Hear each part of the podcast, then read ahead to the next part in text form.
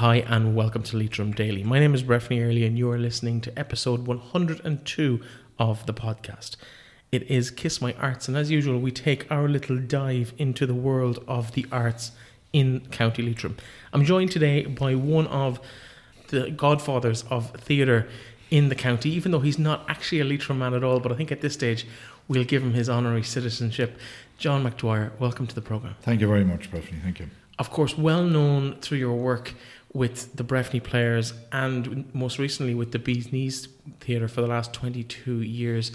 Uh, you're no stranger to any of the arts venues around the region and further afield, even across most of the country. Tell us a little bit about young John McDwyer and how you ended up moving from Sligo the whole way to Carrick-on-Shannon and also ended up in that little grow for theatre. Grow for theatre goes back to when I was a child because my mother um, used to act in the local dramas that were put on for every Lent.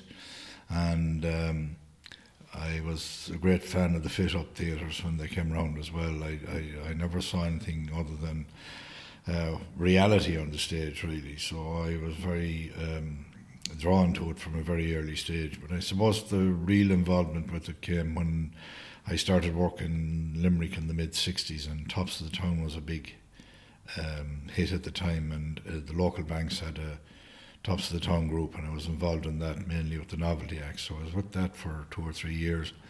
And uh, then I sort of dropped out of it, uh, theatre altogether, for a number of years because I was travelling a fair bit around the country and um, I was never too long on any place to get involved. But I came to Letterkenny, came back to Letterkenny in 1978, and my next door neighbour was chairman of the Letterkenny Vocational Players and he asked me to take a small part in a play, and I did. And the following year, he asked me to take a bigger part in a play, and that was it. I got a kind of a bug then, and uh, I came to Tubbercurry in 1980 and to the Phoenix Players, and the Phoenix Players are very good, very top class group, very serious about their work. And I like that. I like the aspect of uh, people trying to do things very well. And um, I was with them for four years. And then I came to Carrick-on-Shannon in 1984 and sort of naturally gravitated to the Breffney players. And by virtue of the fact that there was a play that I really wanted to direct, um, Brian Friel's Lovers, um, I got directing it in 1987. And uh, I directed the Breffney players then for 10 years, directed and acted with them for 10 years until it reached the stage where I was thinking of taking early retirement from the bank. And this idea for Bees Knees Theatre Company had been kind of uh, festering in my head for a couple of years. I was very frustrated by the fact that I had made a lot of friends in the festival circuit in different groups, uh, and I was very frustrated by the fact that we'd never get a chance to work together. So we set up Bees Knees with the view to giving these people a chance to sort of come together and work on a particular project and shake hands and leave each other at the end of it, you know. So we intended at the time just to prove the point uh, that it could be done, that we would do it for three years, but uh, we're still here 22 years later. In terms of your career as a bank manager, hence the reason why you moved around a lot, in terms of, of that career and theatre, which one was really the love? Like, was the was it work to live, or was the bank just to, to pay the bills so you could go and act at the weekends? Ah, no, no, no. I mean, I worked for 32 years in the bank, and um, I'd say if you were to take time times on it, I'd probably enjoy 25, 26 years of that. You know, uh, enjoyed most of the time working in the bank. A, at that stage, it was a, uh, a fantastic organisation to work for, great times and great colleagues in it. But there came a time when. Um, um, when you're working at uh, like at, at, something like that, you do need another outlet, be it golf, drama, whatever.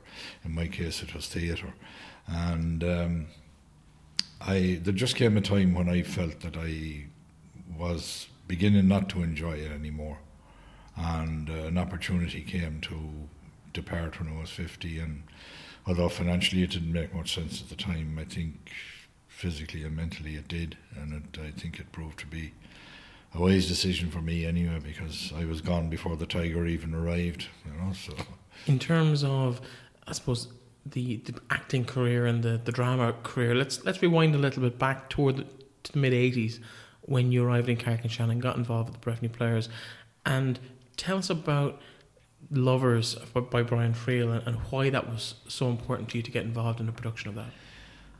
I suppose in the case of Lovers, it was the uh, particularly the two young people. I I, um, I could identify with um, their situation, not so much their situation, but they could identify with their thinking.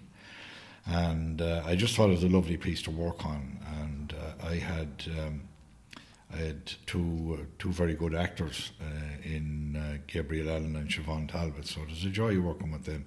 The other part of it more or less looked after itself because the people involved in it were um, were natural kind of comedians, you know, like John Conway and Anne Harmon, people like that, Bridget McDermott. So that was particularly it was a very successful production. Like we, we were beaten in an All Ireland final by America, and um, it was a very happy and a very successful, and it gave me kind of an appetite for, for directing. I, I figured I can do this, you know, and I can get people to uh, to work with me on this basis. So I continued to direct from then on. You know. Now, off air before we sat down, we mentioned my first memory of of the theatre of actually going to a performance or a production, and it would have been in St Mary's Hall, and sometime in the early nineties, I would have been mm. maybe nine or ten, maybe eleven at a push, but it was a production of. Uh, Philadelphia Here I Come by again by Brian Friel and it's a really nice story where the same character is played by two people uh, a mm. public version that the public world sees and a private version you get to see what's inside his head and it really made me think a lot as a 10 or 11 year old about just life in general but it was a huge impact on me in terms of theatre and you were obviously were heavily involved in that being the director and also uh, Gar Private on that night yeah, I had to come into the to that production as Gar Private. I'd played Gar Private in uh, the Phoenix Players production ten years before that, and um, uh, it was a play that uh, was a very powerful play, and it was a play that changed my life entirely. And um, it's a bit of a long story because I subsequently got to meet and know Brian Friel in my professional career because I, um, well, it was actually prior to that, I had worked with um, on a mobile bank. Well, podcasts are there to be a long story, so maybe tell us um, what your connection with Brian Friel was. Um, I, when I worked on the mobile bank in Letterkenny, uh, Brian Friel was a client of ours. He was a client at the, at the branch in Letterkenny, and he came in to the van, literally, uh, either himself or his wife Anne. Most Fridays we would be up at his place in uh, Greencastle up there and uh, so I knew him in that kind of capacity before um, I uh, worked on Philadelphia, Our Lovers, and he was a, he was a, uh, he was an awful nice man, as to say. You know, I mean, he was a real, really shy gentleman, and his wife Anne was a thorough lady, you know. So I had that connection, and when I when I came to work on Philadelphia, um, through working on that um, with Phoenix Players in Curry.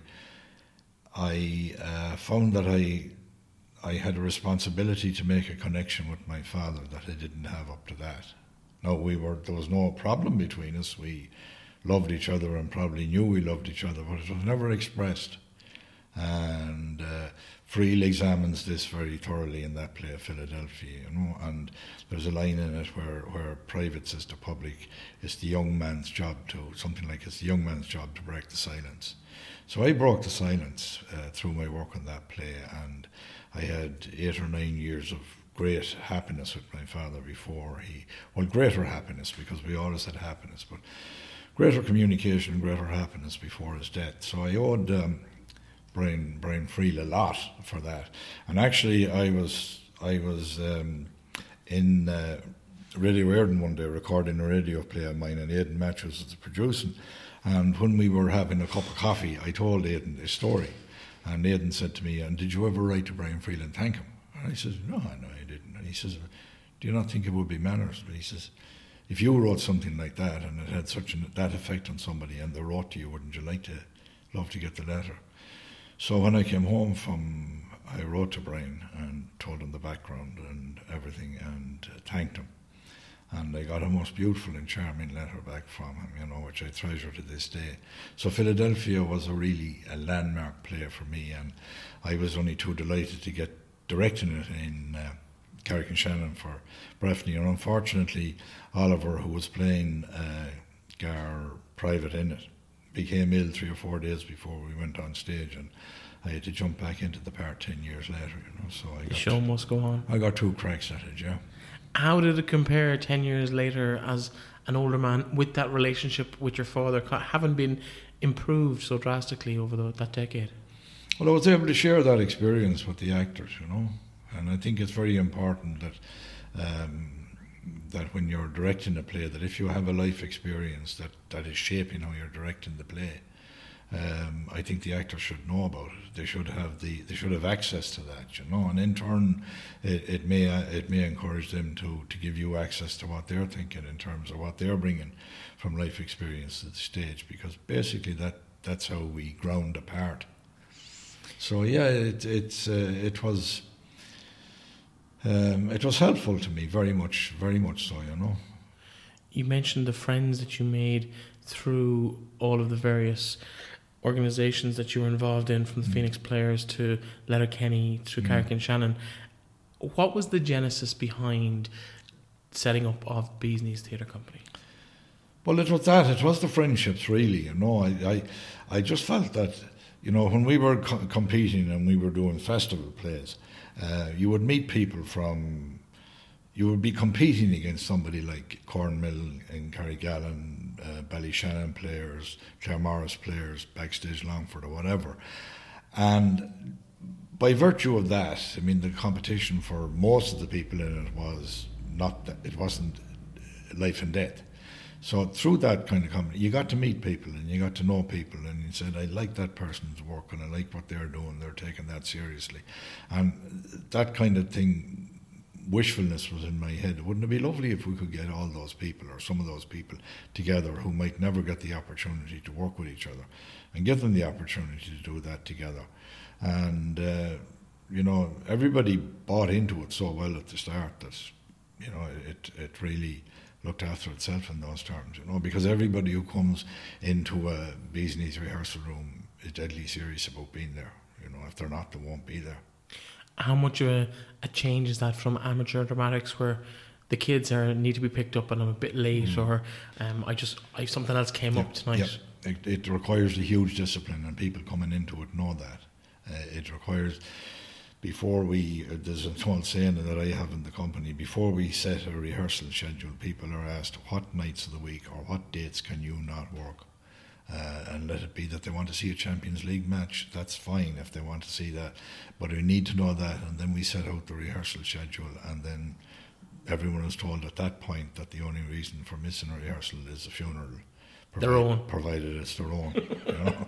And uh, you know, people coming in, if they're coming in, they know that they're probably going to have a lot of fun, but that, that there are demands, and that um, they will be respected, and they are expected to respect everybody else in the room, you know. So. We Yeah. very, very rarely. There are occasions when you just have to say, "Oh no, I don't, don't come near me tonight." You know, if that's happening to you, you know. But in general terms, I'd say ninety-five percent of the time we don't have any difficulty at all.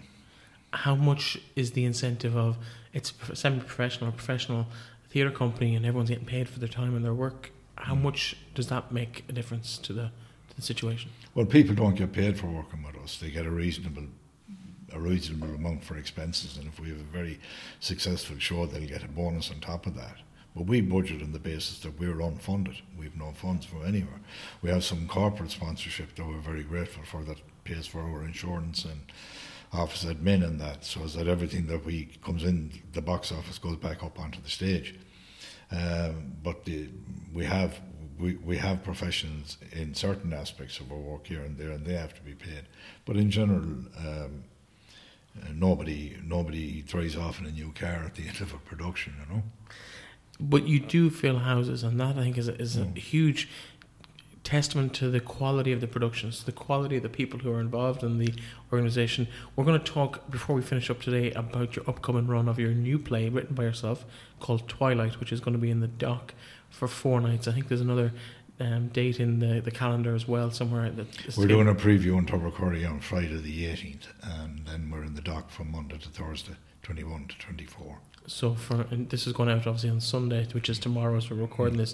So it's Friday night coming. You're in Tubbercurry, Mm-hmm. and starting tomorrow week, Yeah. you will be in the dock for four nights. And I think it's so important that I say get your tickets early if you want to go because undoubtedly it will fill seats everywhere it plays. Uh, that is the the esteem that the company has held around in in the region. Tell us a bit about that side of things. The how you manage to keep those people coming back year after year, tour after tour, production after production.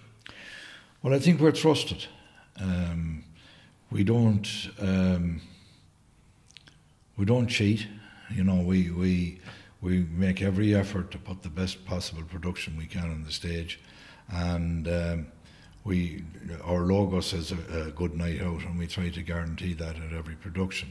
Some productions are more successful than others, um, and that's to be expected. It just depends on the type of play we're doing, but in general terms. Um, a lot of theatres will say to us now that just the bee's knees name sells a ticket, that the name of the play is irrelevant, and that's a great honour to have achieved that, to have that kind of level of thrust from an audience that they say, "Oh, there's bees knees, I must go and see that," you know.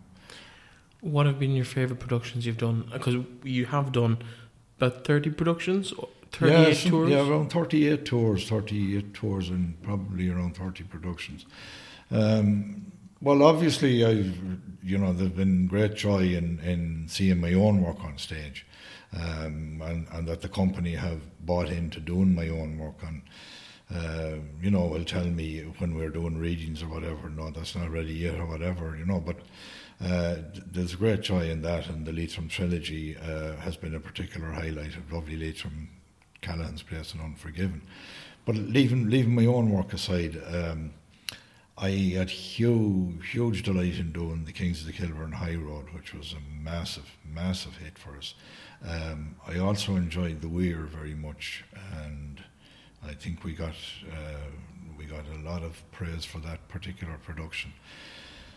And little gems like um, The Drawer Boy and Tuesdays with Morrie were things that I loved directing as well, you know. But I really, I get a buzz out. I've got a buzz out of everything that I've done with them, you know, with the group because um, they're so much fun to be with, and they've bought so much into doing a production. Like we're always trying to bring in new people as well. Like we did a very successful summer tour this year of uh, Touch and Go, and we had two people with us who had never worked with us before, and uh, you know one from Sligo and one from Orphans from More West, and the, like the commitment that they're prepared to give to it is. Well, Dromore Dromore West is a, mm. a fair crack away if you're coming two or three times a week for. Ah, yeah. Well, we we do rehearse in Sligo as well. And, and if we have people from that neck of the woods, we will do a, quite a lot of the rehearsal in Sligo before we move on to set here. We get to build the set in Carrick, and so we might be there for the first uh, four weeks, and we might be back in Carrick for four. So it's it's not that bad. And then they they try to travel with each other and swap around and things like that. So it's not too bad. But uh, that's the kind of commitment that that's there, you know and the four and four is an eight week rehearsal time the general rule of thumb for yourselves? Yeah, that would be it. Around 24, 25 rehearsals.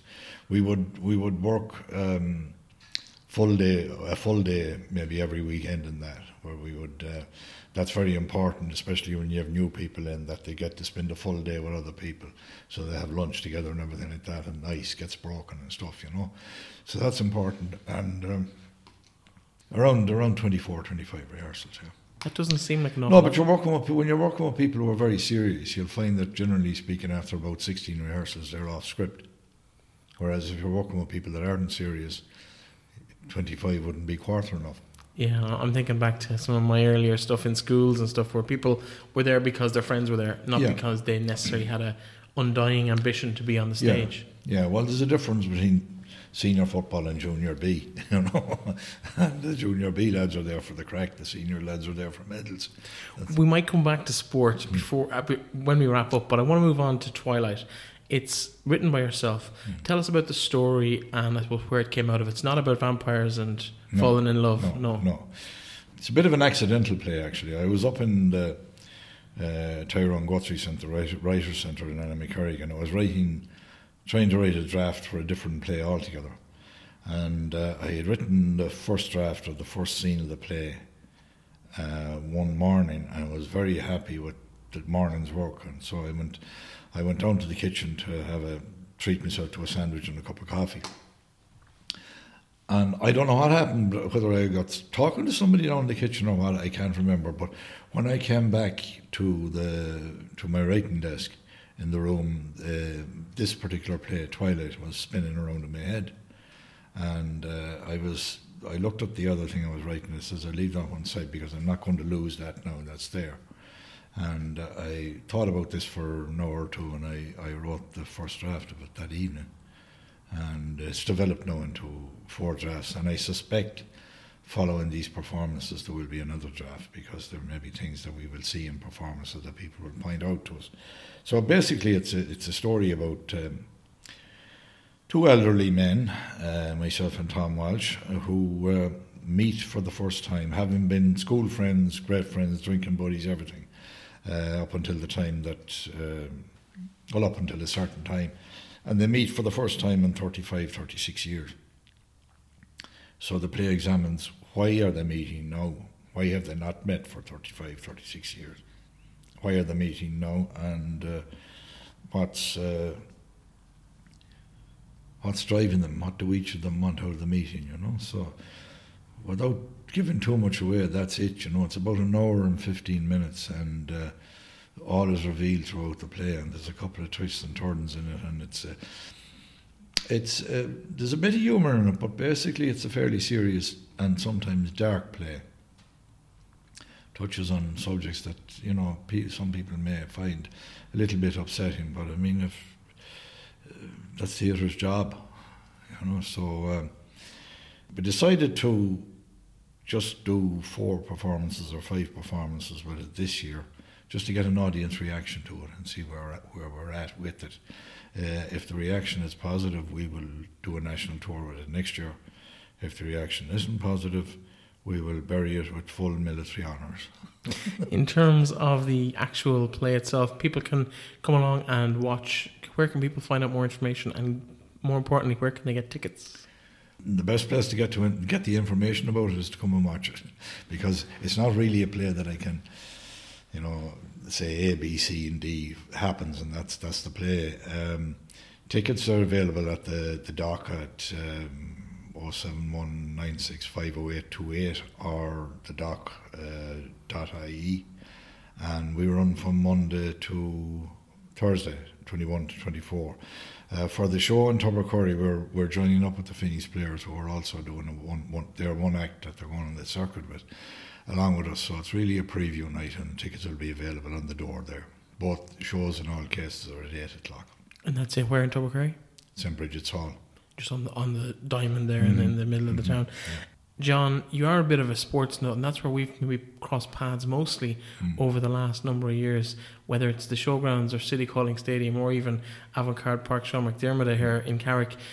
What is it about sport and drama that just gets you hot on the collar? Well, our our house was always sports mad, you know. We we uh, my father was from Glenties in, in County Donegal, and uh, I don't know why he, he had a he had a great interest in Sligo Rovers. And he used to always explain it by saying the great thing about going to the showgrounds is the match starts on time. Because this was an era when the Gaelic match was starting at half three, you'd be lucky if a th- ball was thrown in at ten past six. You know, there was neither make nor shape on, on the guy at the time. So when I was a child, uh, I was brought to the showgrounds. And I vividly remember my first ever game in the showgrounds. And I, have been going there ever since. And every season, when the new season opens and I walk in the gate and I see the goalpost down at the Nazareth end, I know that life is all right. You know, it's just, it's just a thing. Uh, and but we we were mad about everything. We played cricket when I was a child. we played cricket in the field at the side of the house. Like we didn't know what we were at, you know, except you threw a ball and fell right it with a bat. But we used to listen to Wimbledon on the radio. it's a bit like having Irish dancing on the radio. All you could hear were advantage, so and so and so and so. But we, we saw the pictures. You know, the pictures are great in the radio, and we always saw the pictures. So that that's the kind of thing that was.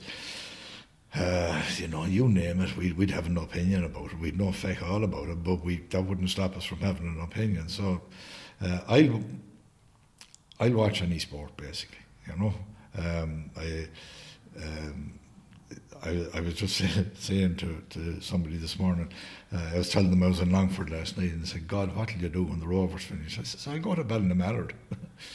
Yeah, well, okay, that's that's hardcore because I was in Longford last night as well, yeah. and it was a cold night and not a night for extra time. But unfortunately, that's where we ended up. Um, so there's what? There's one home game left, I think, against one home game against Derry, and unfortunately, I'll mention uh, I'll miss that one because. Um, the Kilfenora Céilí band are in playing concert in the Hawk's Well that night, and there's no way I'm missing the Kilfenora. so when it comes to the arts versus sport, the arts still wins out. Well, no, I mean, to be honest about it, if I had realised we were playing Derry, I probably wouldn't have booked Kilfenora.